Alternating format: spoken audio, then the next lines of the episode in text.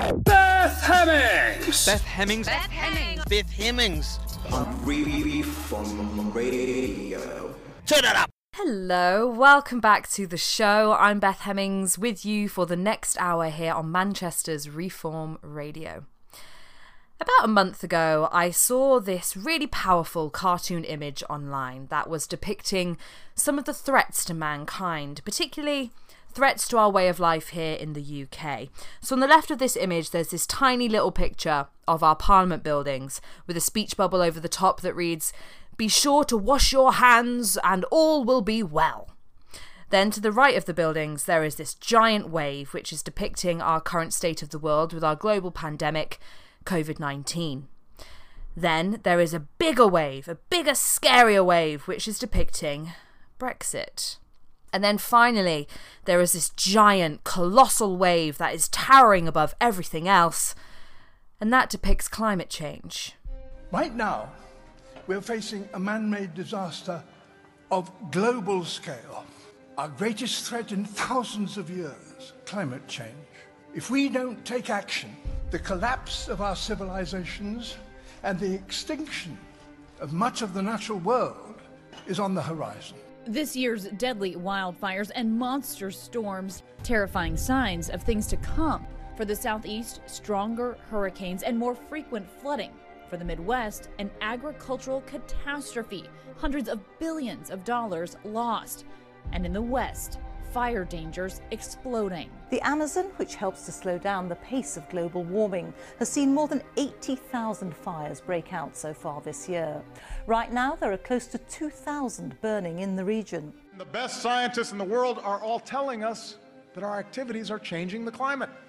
And if we don't act forcefully, we'll continue to see rising oceans, longer, hotter heat waves, dangerous droughts and floods, and massive disruptions that can trigger greater migration and conflict and hunger around the globe. Entire ecosystems are collapsing. We are in the beginning of a mass extinction, and all you can talk about is money and fairy tales of eternal economic growth. How dare you! We're all aware by now that climate change is unfortunately an inevitable part of our future. We're already beginning to see the effects of climate change in different parts around the world. Some people like to deny it, even some people in power, but we won't name names. But the scientific data and evidence is indisputable. But that's what this show is about today. It's about the climate crisis and its relation with COVID 19. On the show, we'll be discussing some of the root causes of the climate change crisis and how COVID 19 may change our global outlook on the crisis with Kim Bryan from the anti fossil fuel climate change activism group 350.org. We'll be discussing what needs to be done with our COVID recovery and the dangers of us not building back green with Extinction Rebellion's political liaison, Rupert Read. We'll be having a stark discussion about how climate change will increase the likelihood of future pandemics with the chair of microbiology and immunology at the Johns Hopkins Bloomberg School for Public Health, Dr. Arturo Casadevall, and we'll be discussing how climate change is interlinked with racism and colonialism with the climate change and race activist and founder of Climate in Colour, Joycelyn Longdon. Now, just a little disclaimer this show isn't set up to scare you or to trigger some sort of eco anxiety, but instead it's going to arm you with the knowledge and empowerment to do better for our environment and our collective future.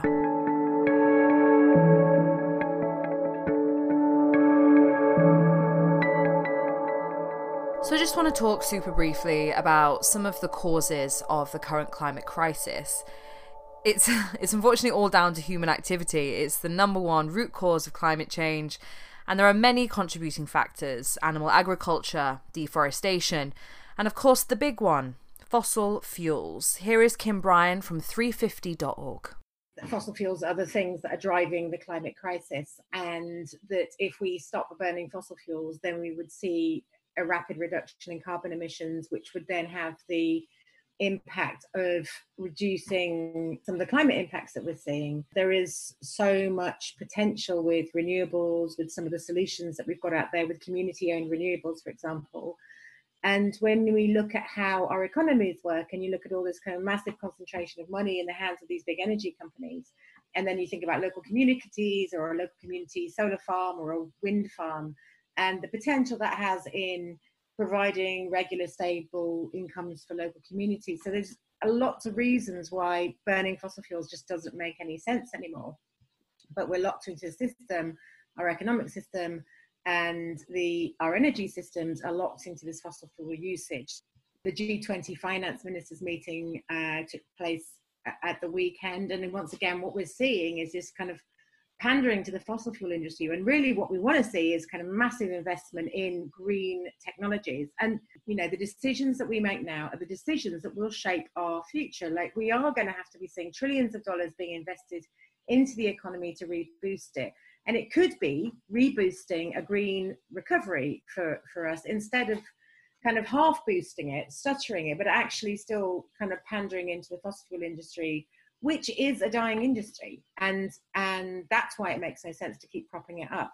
I mean it just feels that it just doesn't make any sense to be supporting an industry which is really on its last legs. That was kim bryan from 350.org it's the hope by many climate change activists, and apparently 48% of surveyed Britons, according to Opinium, that want the UK government to respond with the same urgency to the climate change crisis as it did with the COVID 19 pandemic. There's great hope that there'll be a shift of perception and, more importantly, urgency toward the climate crisis that has been triggered by COVID 19. Uh, here's Kim Bryan again to explain how the coronavirus might impact this shift, not only for governments, but for the public as well.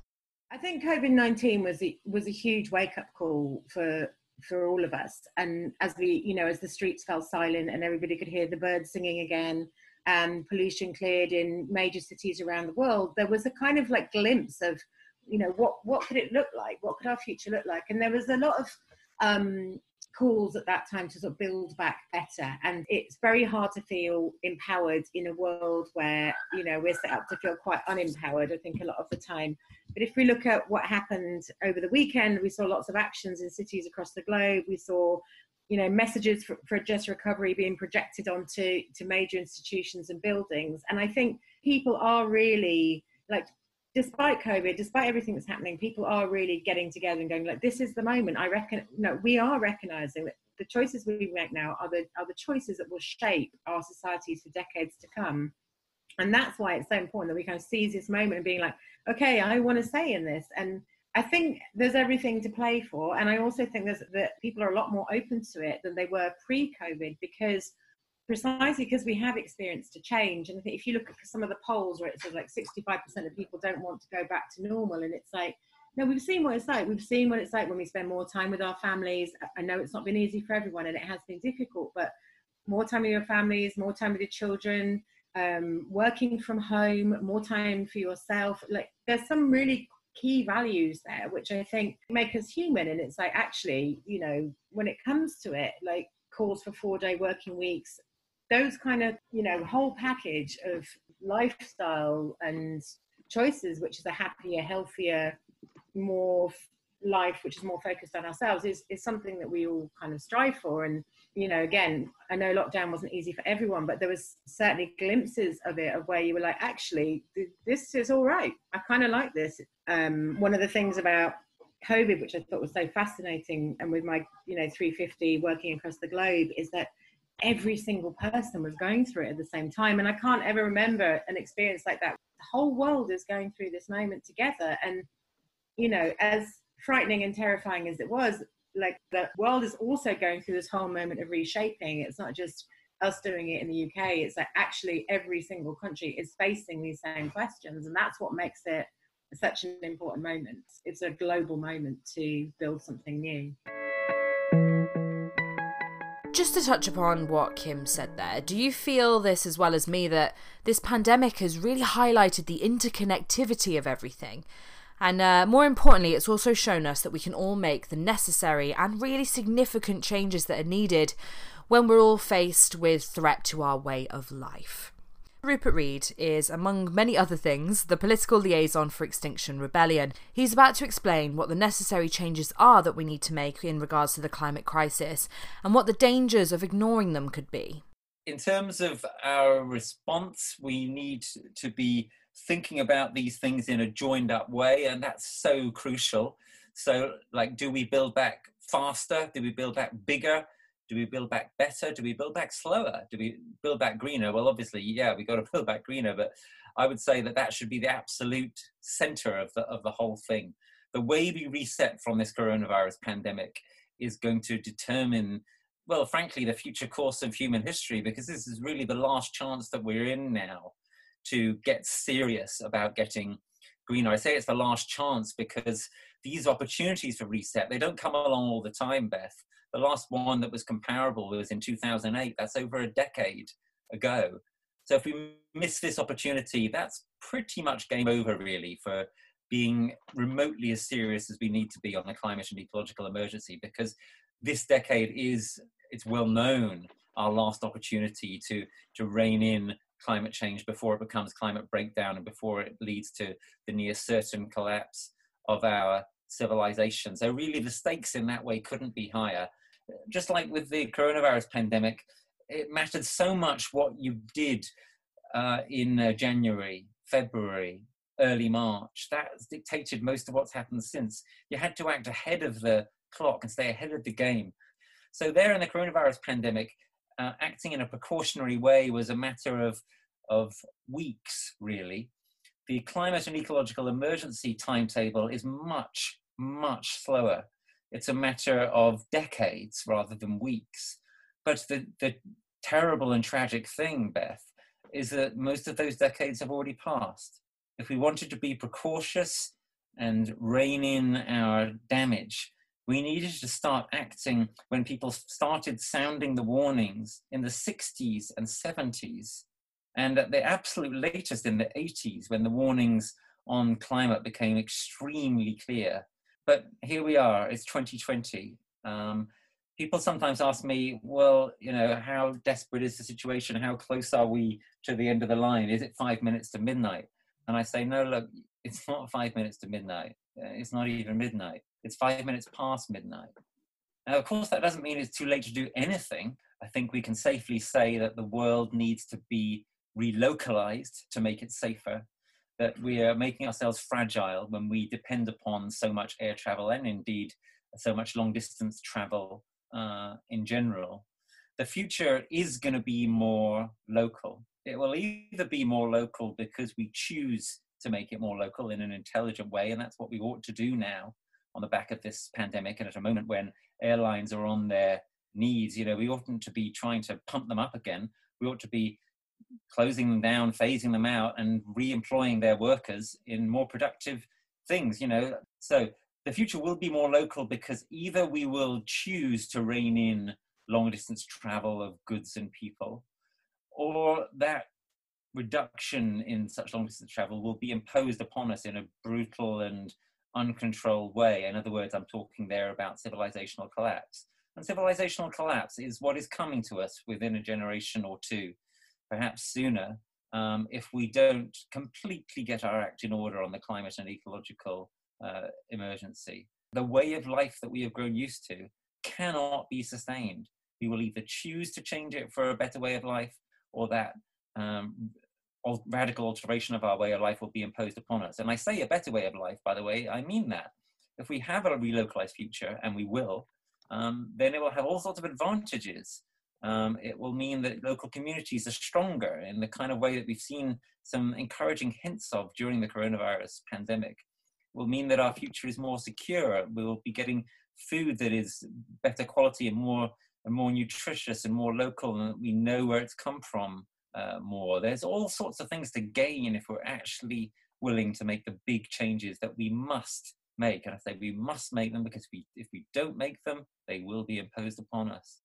Rupert Read there, the political liaison for Extinction Rebellion.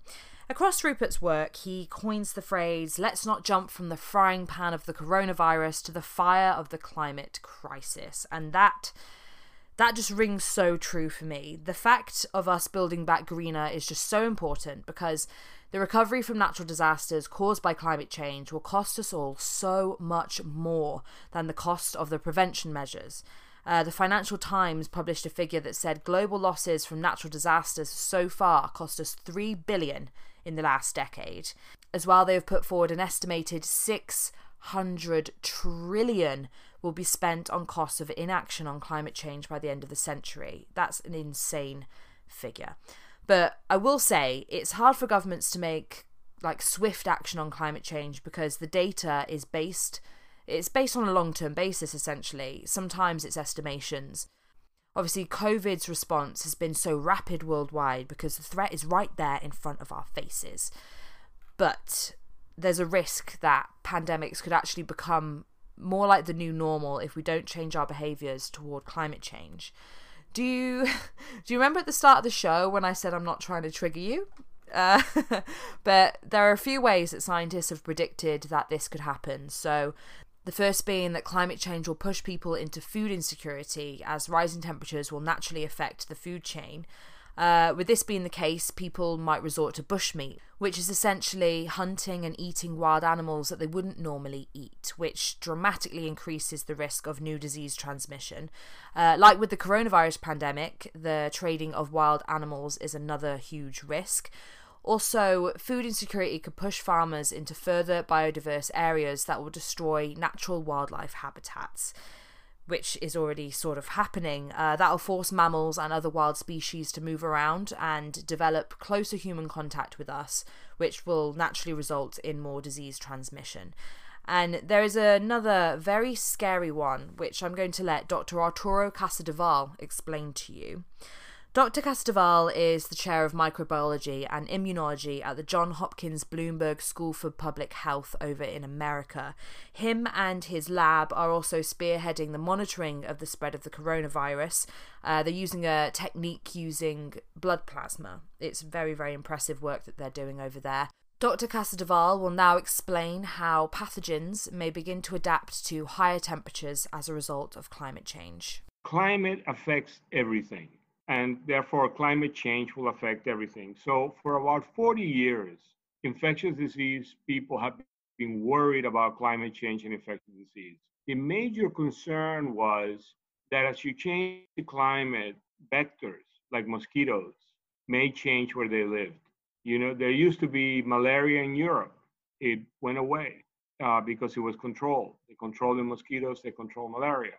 So the question would be if you change the climate, would some of these vectors move and bring diseases that are currently not known? So that's one concern. Today, you are protected against most of the microbes in this planet by the fact that you have a high body temperature. Your body temperature is 37 degrees Celsius. And for many organisms that are in the environment, they cannot grow at 37 degrees. But if the climate gets warmer, some of them will adapt. And that adaptation to higher temperature would then defeat your temperature defenses. And, and we think that there may be one example of that already. It turns out, Beth, that people worry about viruses, they worry about bacteria, they worry about parasites like malaria, but you don't hear them worrying about fungi, except if it gets into the nails or if it gets into the skin and the in the toes.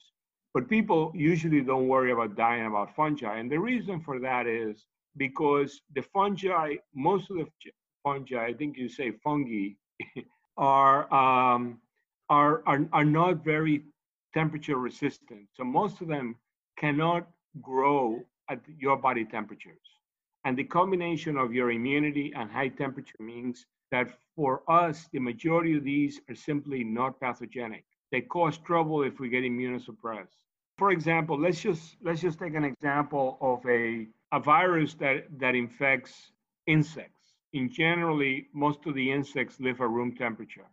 And most of these viruses are used to room temperature. If the temperature increases and the insects have to adapt, you know, it's going to be hard for many of them, but eventually some will adapt. You could imagine that that organism will acquire the capacity to at least survive. Now, being able to grow at 37 degrees is not enough. You need to have receptors, you need to have a lot of things to be able to cause mammalian disease, but there are a lot of them. So just like COVID managed to adapt themselves to humans, the scary thing would be that all these organisms that are currently we don't have to worry about could then become things that we have to worry about. But I think that for COVID 19, we don't know where it came from, although most people most scientists tend to think that it's a recent jump from either bats or pangolins or some other small mammal. So this was an organism that was already temperature adapted because it was a pathogen of mammals. And then there was an exposure, and then it became adapted to humans, and unfortunately acquired the capacity for spread because uh, it was able to go from one person to the other, and that's how we end up with a pandemic. I see. Um, so, with regards to future pandemics and climate change, um, it, could there be any other factors that contribute as well as pathogens mutate in their temperature adaptations? Yeah, I think things that other things that contribute is increased human contact. You have people moving into areas that previously were wild, for example, cutting down forests. Uh, as cities enlarge, and then begin to encroach into natural habitats, many of these animals just move into the cities. And, uh, and so there is more contact. So human behavior, uh, changes in climate. Uh, another issue that we need to worry about is that medicine, the success of medicine means that we always have now a lot of people that are immunosuppressed living among us. People who are cancer survivors, people who are or you know being treated for hiv people who get transplants. And these individuals are at greater risk. So if anything gets into one of them uh, there is greater the possibility that it could then spread.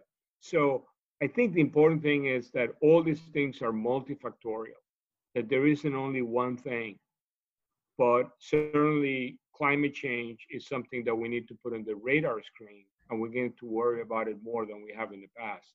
I think that one of the consequences of the COVID 19 pandemic, and I believe, and I'm an optimist, I believe that we're going to get this under control, is that people are going to be very sensitized to the dangers of new viruses and new pathogens. And that I like to think that humanity is going to put in place more defenses into the future. Um, what do I mean by that? For example, it you could imagine um, more surveillance to know what's out there that is potentially dangerous. So, as an optimist, I like to think that this terrible experience that we're living through is going to sensitize us to prepare better in the future. So, as the climate changes, we, in the, from the infectious disease angle, what you really need is you need better surveillance. You need to be able to respond much faster than we did I mean, to some degree, humanity responded very rapidly. Within a month of this organ of COVID-19, we know what it was. It had been sequenced. People were working already to curtail travel. Uh, cities were put under quarantine, but it was not enough. And based on what we know today, you we're going to need even more rapid type of responses in the future, and we got to come we got to think of this as a species, not as a nationality. When these things this affect all of us. But I I remain optimistic that, that this is a huge wake up call.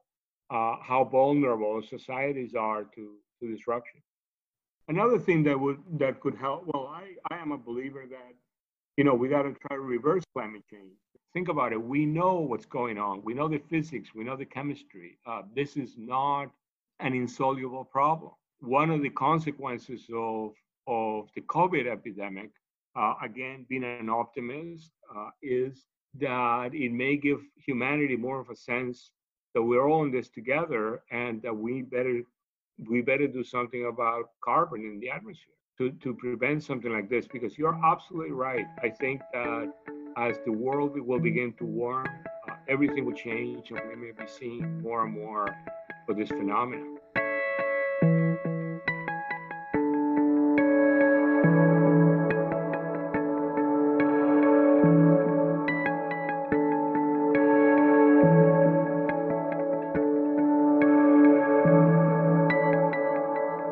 Dr. Arturo Casadevall there. As he mentioned, climate change could bring in a brand new wave of infectious diseases that we're not yet aware of. That's just one of the ways that climate change could impact us in the future. It's truly It's truly terrifying. But let's just rein back into the current situation. Here in the West, we don't really see that many impacts of climate change, not yet anyway, uh, but there are a lot of people living in the global south that are already feeling those impacts rising sea levels, food poverty, and climate change refugees, for example. Like with COVID 19, we've seen that low income and communities with people of colour have been disproportionately affected, and the same goes with climate change. It is, t- to be quite frank, it's a race issue. Joycelyn Longdon is a climate change and race activist and founder of the Instagram community Climate in Colour.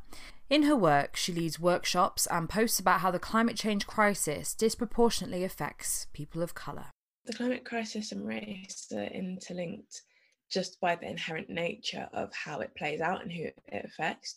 So, um, around the world, historically, um, countries in the West or the global North have contributed to um, climate change for the longest periods of time. They were the first to industrialize, they were the first to start using fossil fuels, um, whilst many countries in the global south, uh, you know, didn't have that access. And even till today, um, there are 2 billion people around the world who don't even have access to electricity and so aren't using fossil fuels to the extent at which we in the West are.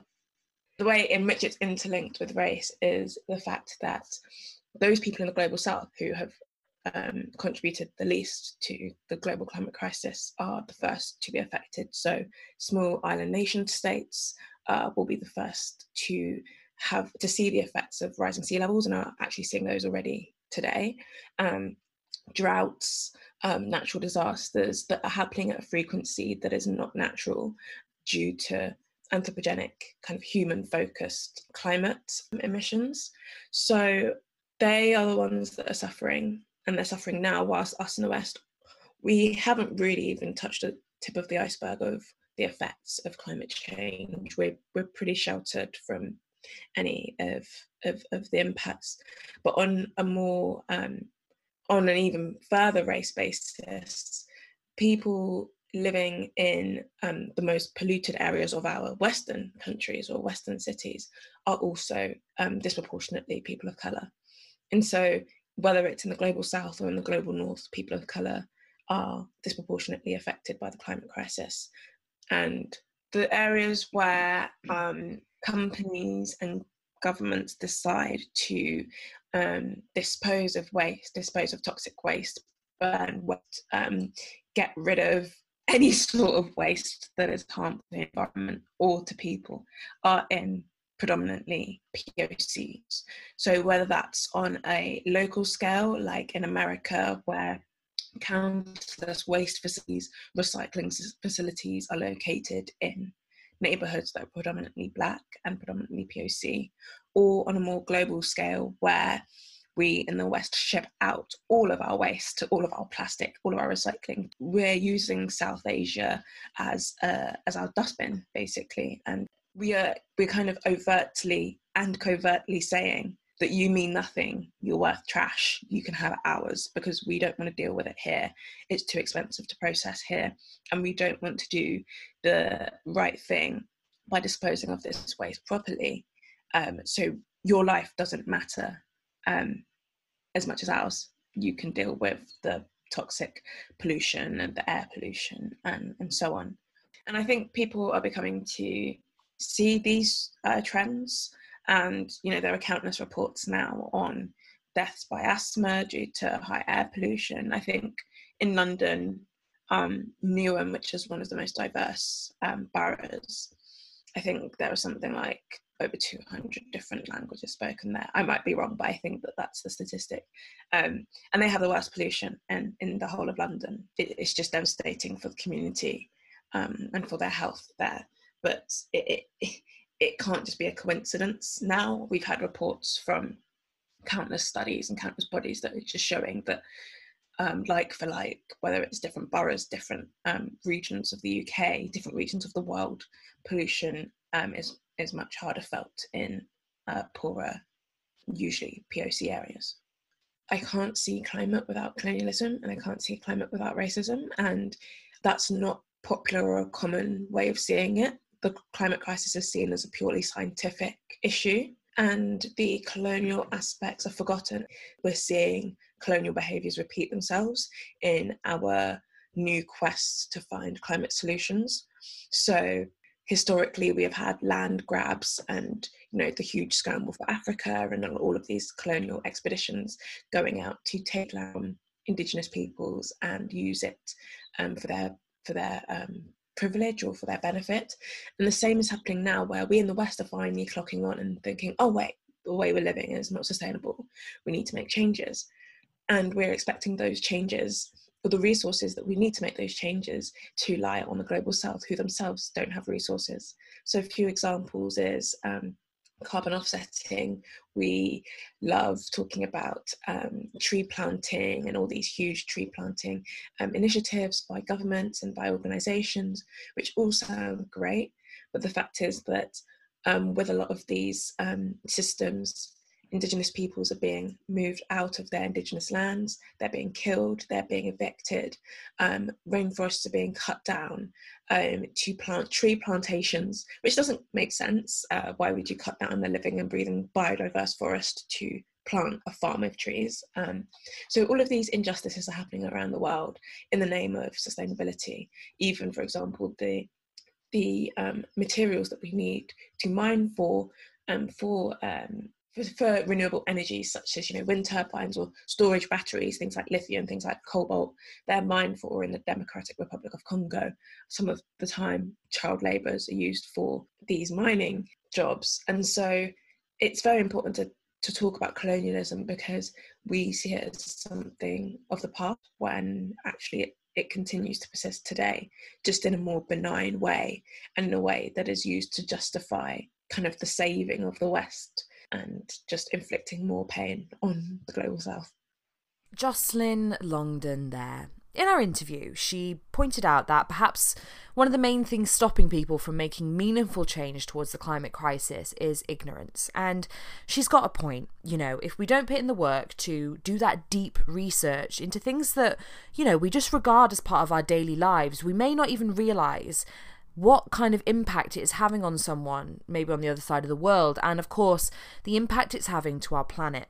She also pointed out that a lot of traditional banks invest really heavily into the fossil fuel industry.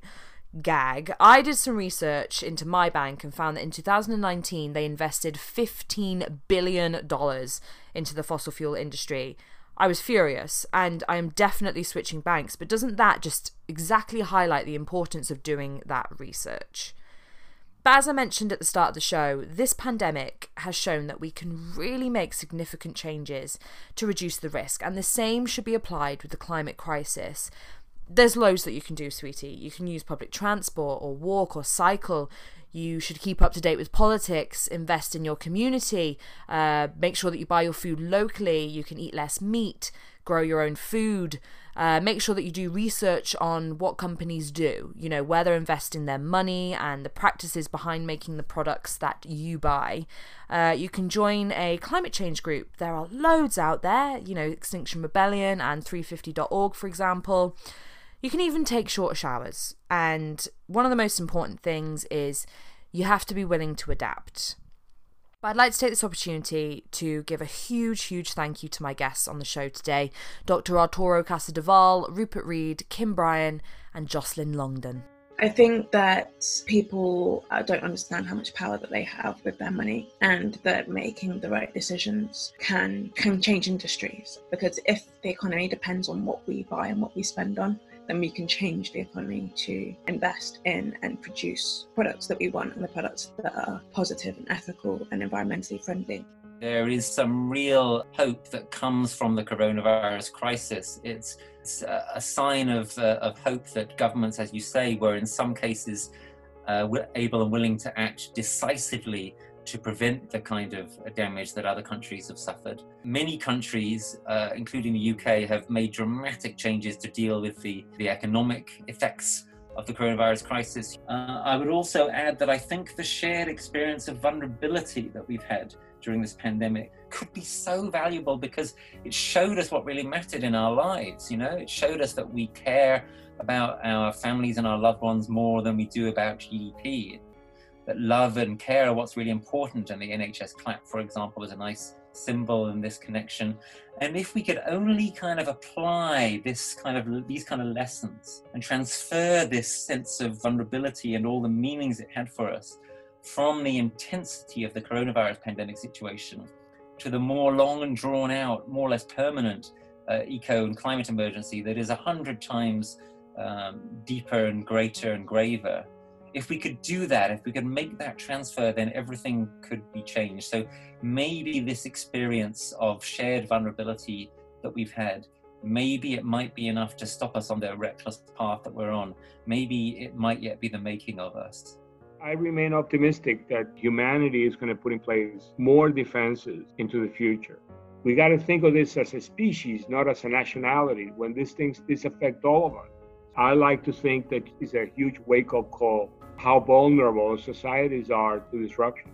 The climate crisis is, I feel, is very much all hands on deck type of situation. I get that, like, some of the changes we need to make might feel really harsh for people, or people aren't ready to do that. And that's why it's quite a journey we've got to go on. And, you know, I like this expression to change everything, we need everyone. And that, you know, that much is true. There's no point in a bunch of us changing and, you know, everyone else doing something else. I like to see the movement as a, a globe of different people doing different things. So in a movement, everyone has a different role. There are the activists who shout, there are the activists that go to protests, but there are also the healers the musicians, the artists, and there are the comforters, and there are the poets, and there are the writers, and there are the farmers, and there are the, you know, there, there's so many people that have a separate role in this movement. And if everyone focused on doing their role, the thing that they're good at, and the thing that they're comfortable at doing, then more people would be involved in the climate movement and we would be much closer to making change, I think.